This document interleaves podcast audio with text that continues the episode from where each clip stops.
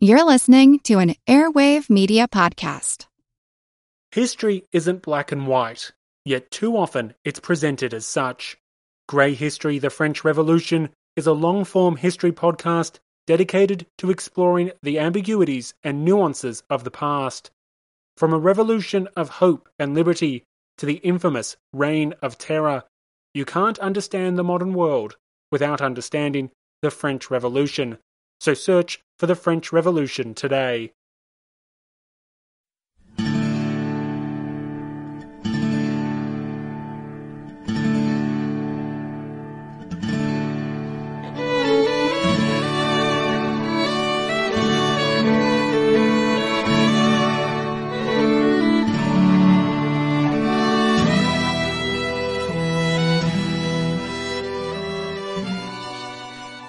Hey everyone, thanks for tuning in to episode number 21 of our Civil War podcast. My name is Rich.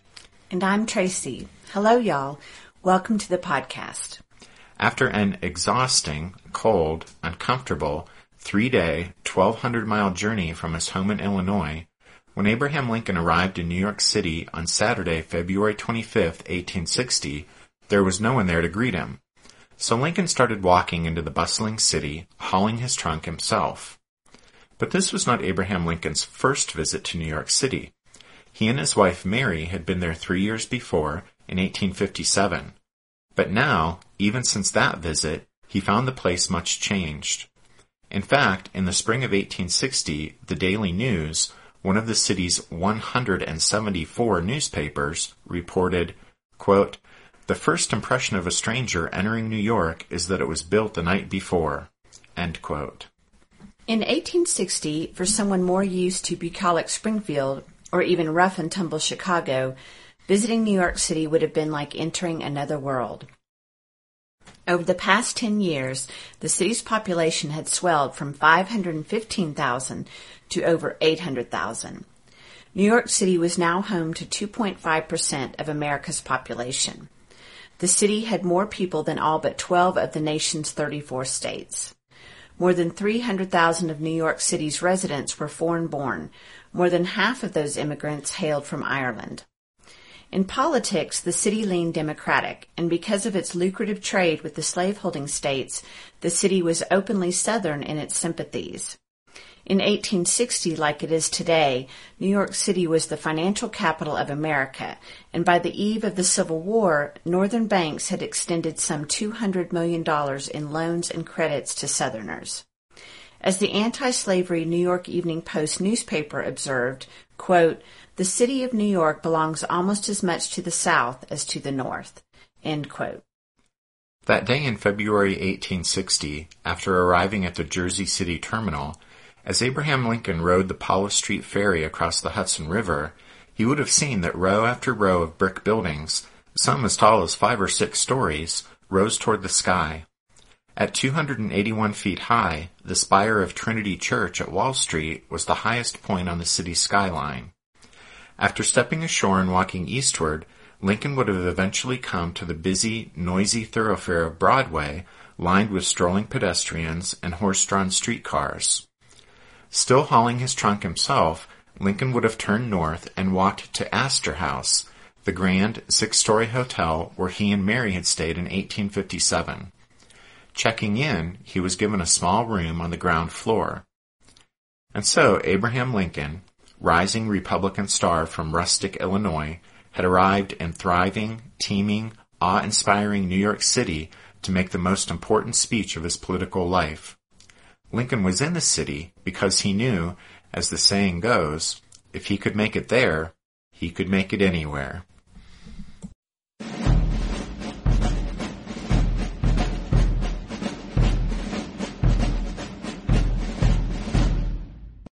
The 1860 election marked only the Republican Party's second attempt at winning the presidency. As we've talked about previously on the podcast, Abraham Lincoln's loss to Stephen Douglas in their dramatic 1858 Senate race laid the groundwork for Lincoln to become his party's presidential candidate. But it only laid the groundwork, because even after those nationally publicized debates with Douglas, Abraham Lincoln was still decidedly in the second tier of Republican presidential hopefuls. The unquestioned front-runner in the party was William Henry Seward, former governor and sitting U.S. Senator from New York. But several factors kept Seward from being the Republicans' ideal candidate. The different factions of the relatively new political party were still not solidly united, and filling the top of the ticket with someone like Seward, who carried considerable baggage from past political fights, could potentially cause the shaky Republican alliance to fall apart. And so, there were some movers and shakers among New York Republicans who wanted to seek out an alternative to Seward, specifically a Western alternative. They wanted a candidate who would be perceived as less radical, but not as too conservative. A candidate without a long record for which he could be attacked, but still with extensive experience in politics. Someone most of all, of course, who had taken a firm stand on the party's core belief that slavery should spread no further. Abraham Lincoln was just one of the presidential hopefuls invited to speak in New York City by those rebellious Republicans who wanted to undermine Seward. In the wake of his unsuccessful 1858 Senate race, Lincoln had shrewdly capitalized on his newfound popularity by spending 1859 introducing himself to Republican voters outside of Illinois, traveling about 4,000 miles and delivering over 20 speeches in 4 states and in the Kansas Territory. Lincoln spoke on behalf of other Republican office seekers, but he also never missed an opportunity to slam the current frontrunner for the Democratic presidential nomination, that, of course, being Stephen Douglas. So when Abraham Lincoln received the invitation to speak in Brooklyn at Henry Ward Beecher's Plymouth Church, he knew it was a once-in-a-lifetime opportunity to impress Eastern political leaders and media heads, and to win over an influential audience that could raise him from the pack of presidential hopefuls and propel him toward the Republican presidential nomination. Just as an aside, Lincoln's original invitation was to speak at Beecher's church in Brooklyn. He didn't find out until he arrived in New York that the venue had been changed to Cooper Union. Right, and probably because the invitation was to Plymouth Church, Lincoln decided that his speech there would not be a political stump speech like his earlier campaign addresses, but rather he would use his appearance at Beecher's church to give more of a historical lecture. However, Lincoln still decided to give the lecture a political twist, since he would construct his speech to be a calm and careful response to Stephen Douglas's oft-repeated claim that America's founding fathers not only expected slavery to spread, but the founders didn't think the federal government had the authority to govern slavery's expansion. Stephen Douglas, Abraham Lincoln's arch-rival, had recently published a 19-page article in the country's most prestigious periodical, Harper's New Monthly Magazine, arguing that the Republicans refused to accept America as the Founding Fathers had created it, divided into free states and slave states. And Douglas insisted the Republicans were fostering sectional strife by refusing to acknowledge that popular sovereignty was the proper dividing line between federal and local authority and was the answer to the problem of regulating slavery's expansion. During their famous series of debates in the midst of the 1858 Senate race, Lincoln had protested the idea that when it came to slavery, such a basic moral principle could ever be subjected to a popular vote. But now, in preparing for his address at Beecher's church, Lincoln decided he would prove historically what he had long argued politically, that the extension of slavery was wrong. So really, Abraham Lincoln set himself the challenge of approaching the bitterly divisive slavery issue from a new direction, that is, by citing the lessons and precedents of the American past. In the Harper's article, Douglas had insisted, without any reference to any evidence, mind you, that the heroes of the Revolution had reserved to the states the right to decide the future of slavery. But Lincoln suspected that if he actually researched the matter, he'd find that Stephen Douglas was wrong. So Lincoln spent long hours actually looking into the lives and opinions of the Founding Fathers regarding the slavery issue. What did they think about the issue both before and after the Constitutional Convention? Did they ever publish their views? Did they ever have the opportunity later on to vote on the issue? Abraham Lincoln's law partner in Springfield, William Herndon, remembered that, quote, "No former effort in the line of speech-making had cost Lincoln so much time and thought as this one," end quote. Herndon went on to recall, quote, "He searched through the dusty volumes of congressional proceedings in the state library and dug deeply into political history. He was painstaking and thorough in the study of his subject," end quote. And Lincoln's painstaking research revealed that he'd found the perfect foil to Stephen Douglas's claims, because Lincoln found that, in fact, a majority of the Founding Fathers opposed the expansion of slavery into new territories, or at least they recognized the federal government's authority to regulate slavery's extension. Lincoln determined that of the 39 signers of the Constitution who had gone on to express an opinion on the issue, 23 had registered votes that showed they believed the federal government had the power to regulate slavery. But even as Lincoln readied himself to journey east, the pressure upon him increased and the stakes grew even higher when 6 days before his departure, Illinois' most influential Republican newspaper endorsed him for president. So Lincoln was no longer just a presidential hopeful, he was officially in the race. As he left Springfield on Wednesday, February 22nd, Abraham Lincoln must have realized that his entire political future was tied to his ability to charm and impress an audience more sophisticated than any he had ever faced. Fortunately, what Abraham Lincoln lacked in refined manners, he more than made up for in self-confidence.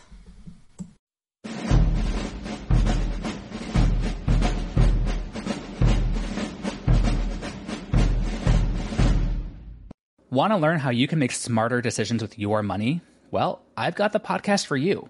I'm Sean Piles, and I host NerdWallet's Smart Money Podcast. On our show, we help listeners like you make the most of your finances.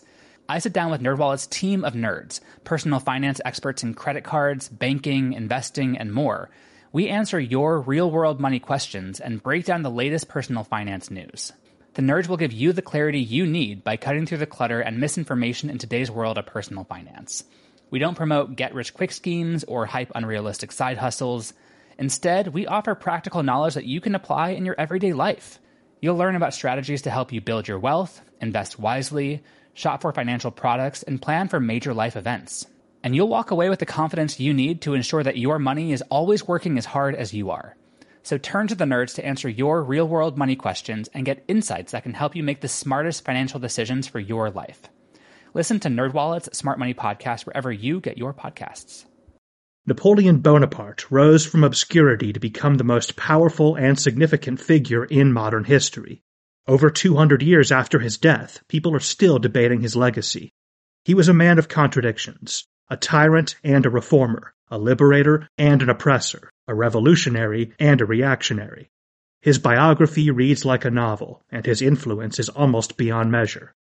I'm Everett Rummage, host of the Age of Napoleon podcast, and every month I delve into the turbulent life and times of one of the greatest characters in history, and explore the world that shaped him in all its glory and tragedy. It's a story of great battles and campaigns, political intrigue, and massive social and economic change, but it's also a story about people, populated with remarkable characters. I hope you'll join me as I examine this fascinating era of history. Find The Age of Napoleon wherever you get your podcasts. As we mentioned before, when Lincoln arrived in New York on Saturday, February 25th, he discovered that sponsorship of his address had been taken over by the Young Men's Central Republican Union, and without his knowledge, the Young Republicans had moved the venue for his lecture from Beecher's Church in Brooklyn to the Cooper Union in Manhattan. But after arriving at the Astor House, Lincoln was kept busy by visitors and by his sponsors, but he spent as much time as he could revising his address so as to make it more suitable for a general political audience rather than a religious congregation. Lincoln did get to attend Plymouth Church on Sunday morning, and after the service had concluded, Reverend Beecher stepped down from the pulpit to greet his distinguished guest. After that, hundreds of parishioners lined up for the chance to shake Lincoln's hand. When the time finally came for his address at Cooper Union on Monday evening, Abraham Lincoln surely needed every ounce of that self-confidence he possessed, since, just in case he hadn't realized it before, the New York newspapers that day had made it clear that his lecture was really an audition testing his suitability for the nation's highest office. That night at the magnificent red-brick Cooper Union, about a fourth of the seats in the building's great hall were empty. Although tickets for the lecture had been reasonably priced at 25 cents, many New Yorkers that February night obviously chose other forms of entertainment over the much-touted political lecture. But still, the 1,500 in attendance represented, as one journalist put it, quote, the pick and flower of New York culture, end quote. By all accounts, New York high society was unprepared for their first startling glimpse of Abraham Lincoln.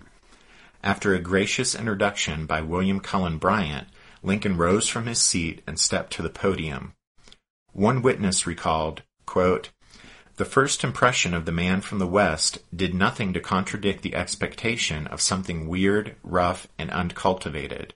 The long, ungainly figure upon which hung clothes that, while new for the trip, were evidently the work of an unskilled tailor, the large feet, the clumsy hands, of which the orator seemed to be unduly conscious, the long, gaunt head capped by a shock of hair that seemed not to have been thoroughly brushed out, made a picture which did not fit in with New York's conception of a finished statesman, end quote. An audience member noted that, quote, one of the legs of his trousers was up about 2 inches above his shoe. His hair was disheveled and stuck out like rooster's feathers. His coat was altogether too large for him in back, his arms much longer than his sleeves, end quote. And that voice, in a harsh, high-pitched tone braced up by an undisguisable, distinctive Midwestern accent, Lincoln started to speak in a discordant frontier twang that must have jolted every listener in the room. One eyewitness remembered his first thought was, quote, old fellow, you won't do. It's all very well for the Wild West, but this will never go down in New York, end quote. In style, Abraham Lincoln was also an unusual orator. Unlike most others, he seldom gestured when he was speaking. He would typically begin a speech with his hands behind his back, holding his left hand firmly with his right. Nor did Lincoln roam the platform. Someone who witnessed the Lincoln-Douglas debate said Lincoln, quote, stood so motionless while he spoke that a silver dollar could have been laid on the platform between his feet at the beginning, and Lincoln did not move enough to touch it with either foot, end quote. Only after warming to his topic did Lincoln begin to underscore his words with occasional gestures, not with his hands, but with his head, throwing it this way and that, with quick jerks. And then when the subject of his address was slavery, observers noted that Lincoln might once or twice in the course of the speech throw both arms upward or bring his hands before him and clench his fists, but such moments were the exception rather than the rule. But that February night at Cooper Union, more than one eyewitness agreed that everyone in the hall in short order forgot the ungainly appearance, the shrill voice, the comical awkwardness. Indeed, such matters were quickly forgotten, and instead the audience soon found themselves utterly captivated by Lincoln's simple earnestness and the undeniable sledgehammer logic of his arguments. Some accounts claim that Lincoln, thanking the gathered dignitaries, began his address by saying, Mr. Chairman, instead of Mr. Chairman. Right. If his accent did cause him to pronounce it as chairman, it surely made his New York audience cringe, but there's some debate over whether he actually said that. Be that as it may, we do know that he introduced his address by saying, quote, the facts with which I shall deal this evening are mainly old and familiar, nor is there anything new in the general use I shall make of them. If there shall be any novelty, it will be in the mode of presenting the facts and the inferences and observations following the presentation, end quote. As Harold Holzer points out in his excellent book on the Cooper Union speech, it's important to note that the first two words of Lincoln's address are the facts. Lincoln thereby immediately informs his audience that his speech will be an appeal to the head, not the heart. Lincoln also announces that what he will say will be old and familiar, not anything new. By saying this, Lincoln is cleverly lowering expectations so that the audience will then be wowed by the actual strength and authority behind his arguments.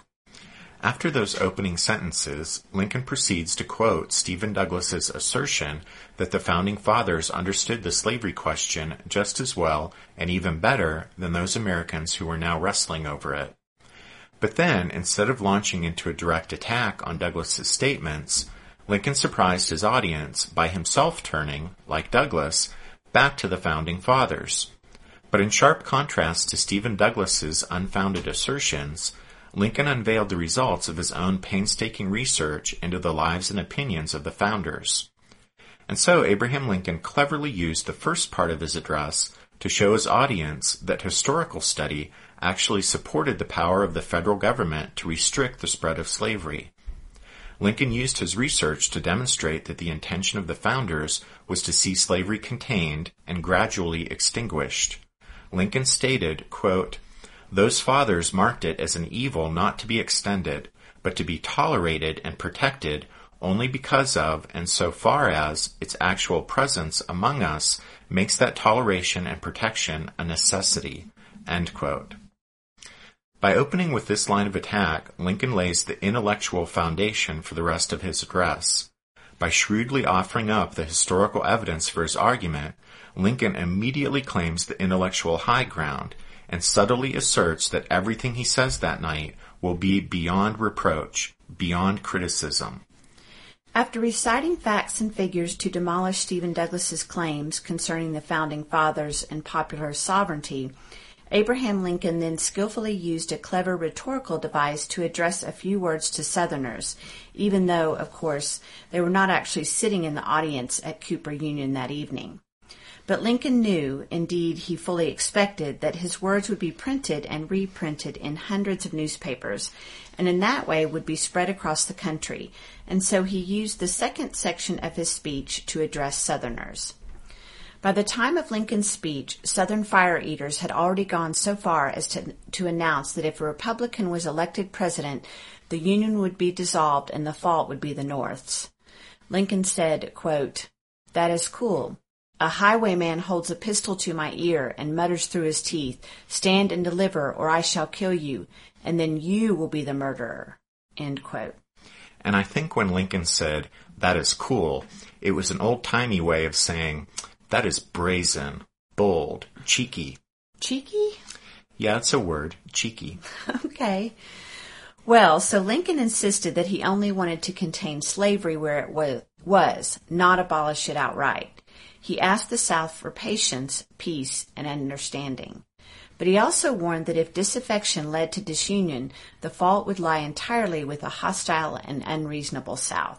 He said, quote, "Wrong as we think slavery is, we can yet afford to let it alone where it is, because that much is due to the necessity arising from its actual presence in the nation." End quote. Then, in Part 3, Lincoln turned to his fellow Republicans. He eloquently urged them never to abandon the very anti-slavery principles that formed the bedrock of the Republican Party's platform. And then Abraham Lincoln closed his address with some of the most stirring and heartfelt words ever spoken by an American politician. He ended with a plea to his fellow Republicans not to waver in their struggle against what was so obviously a monstrous moral wrong. Quote, "Neither let us be slandered from our duty by false accusations against us, not frightened from it by menaces of destruction to the government, nor of dungeons to ourselves. Let us have faith that right makes might, and in that faith let us to the end dare to do our duty as we understand it." End quote. My gosh, that's good stuff. One eyewitness remembered how the audience in the hall that night quickly forgot the ill-fitting clothes, the awkward appearance, the peculiar voice, and instead they witnessed a remarkable change. Quote, "When he spoke, he was transformed before us. His eye kindled, his voice rang, his face shone and seemed to light up the whole assembly as by electric flash. For an hour and more he held his audience in the hollow of his hand." End quote. One of Lincoln's most eager supporters had felt his heart sink at the inauspicious beginning of the address. But then, to his amazement, this fellow noted that, quote, "As he advanced, his quaint but clear voice rang out boldly and distinctly enough for all to hear. His manner was to a New York audience a very strange one, but it was captivating. He held the vast meeting spellbound, and as one by one his oddly expressed but trenchant and convincing arguments confirmed the accuracy of his political conclusions, the house broke out in wild and prolonged enthusiasm. I think I never saw an audience more carried away by an orator." End quote. Another witness said, quote, "But pretty soon he began to get into his subject. He straightened up, made regular and graceful gestures. His face lighted as with an inward fire. The whole man was transfigured. Presently, forgetting myself, I was on my feet with the rest, yelling like a wild Indian, cheering this wonderful man. In the close parts of his arguments, you could hear the gentle sizzling of the gas burners. When he reached his climax, the thunders of applause were terrific." End quote.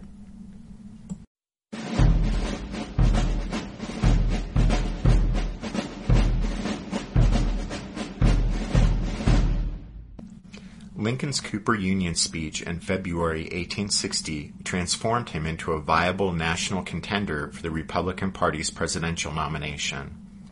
Cooper Union is really the dramatic story of the awkward Westerner charming the elite Eastern audience. Lincoln succeeded in proving that he was an erudite, thoughtful statesman, not just a talented frontier stump speaker. Lincoln neatly used his Cooper Union address to take on two formidable political opponents, Douglas and Seward, at the same time. Lincoln's painstaking historical research and sledgehammer logic demolished Stephen Douglas and popular sovereignty. And Lincoln's stellar performance in New York City set him up as the principal alternative to Republican frontrunner William H. Seward. Lincoln immediately used his Cooper Union triumph as a launching point for an exhausting but equally rewarding regional tour through New England. And so in both New York City and New England, Lincoln impressed and charmed Eastern audiences. Nor did Lincoln's words at Cooper Union quickly fade from the public's memory. Not only were they immediately reprinted in newspapers, but the address was published in pamphlet form and widely distributed, and it became a major campaign document in the months leading up to the presidential election that fall. And we can't forget the photograph. Yes, Matthew Brady's famous photograph, the one he took earlier that day on February 27th, the day of the speech. A lot of people actually credit this single visual image with having as much impact as the Cooper Union speech itself. We'll put the photograph up on the website, but I'm sure you'll recognize it as soon as you see it. Lincoln is standing, hand on a book, staring at the camera with an intense, statesmanlike gaze. Brady said that Lincoln laughed when he realized the photographer was fussing with his collar in an attempt to hide his long, gawky neck.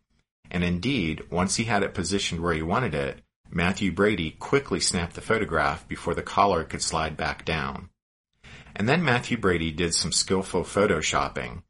Well, okay, it was just some creative retouching back in that day, of course.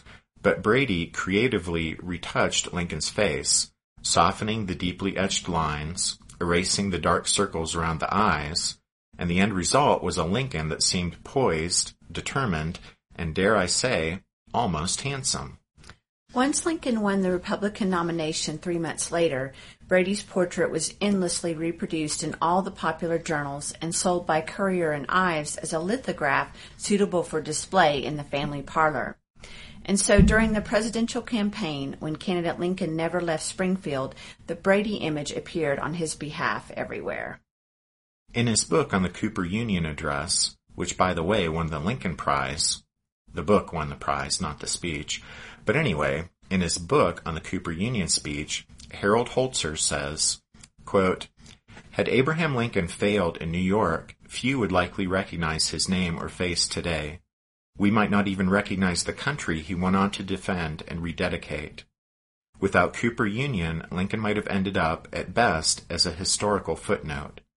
But Abraham Lincoln succeeded. He rose to the most arduous challenge of his career to that point. Lincoln remade himself in New York on February 27, 1860. It is fair to say that never before or since in American history has a single speech so dramatically catapulted a candidate toward the White House." End quote.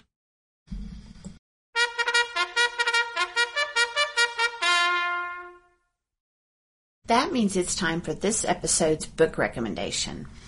And you probably won't be surprised to find out our recommendation this time is Lincoln at Cooper Union, The Speech That Made Abraham Lincoln President by Harold Holzer. And this is a really outstanding book. Did I mention it won the Lincoln Prize? But anyway, I just can't really recommend it highly enough. It's probably one of my top 5 favorite Lincoln books. As always, you can find all of our book recommendations on the podcast website, which is www.civilwarpodcast.blogspot.com. The music you hear at the beginning and end of every show is from the song Midnight on the Water, and we use it with the permission of Spiritwood Music. You can find the song and other great music by Spiritwood at Amazon and iTunes. All right, as we close, we want to say thanks, you guys, for listening to this episode of The Civil War, 1861 to 1865, a history podcast. We hope you'll join us again next week for the pivotal, momentous, historic presidential election of 1860. Thanks, everyone. Bye.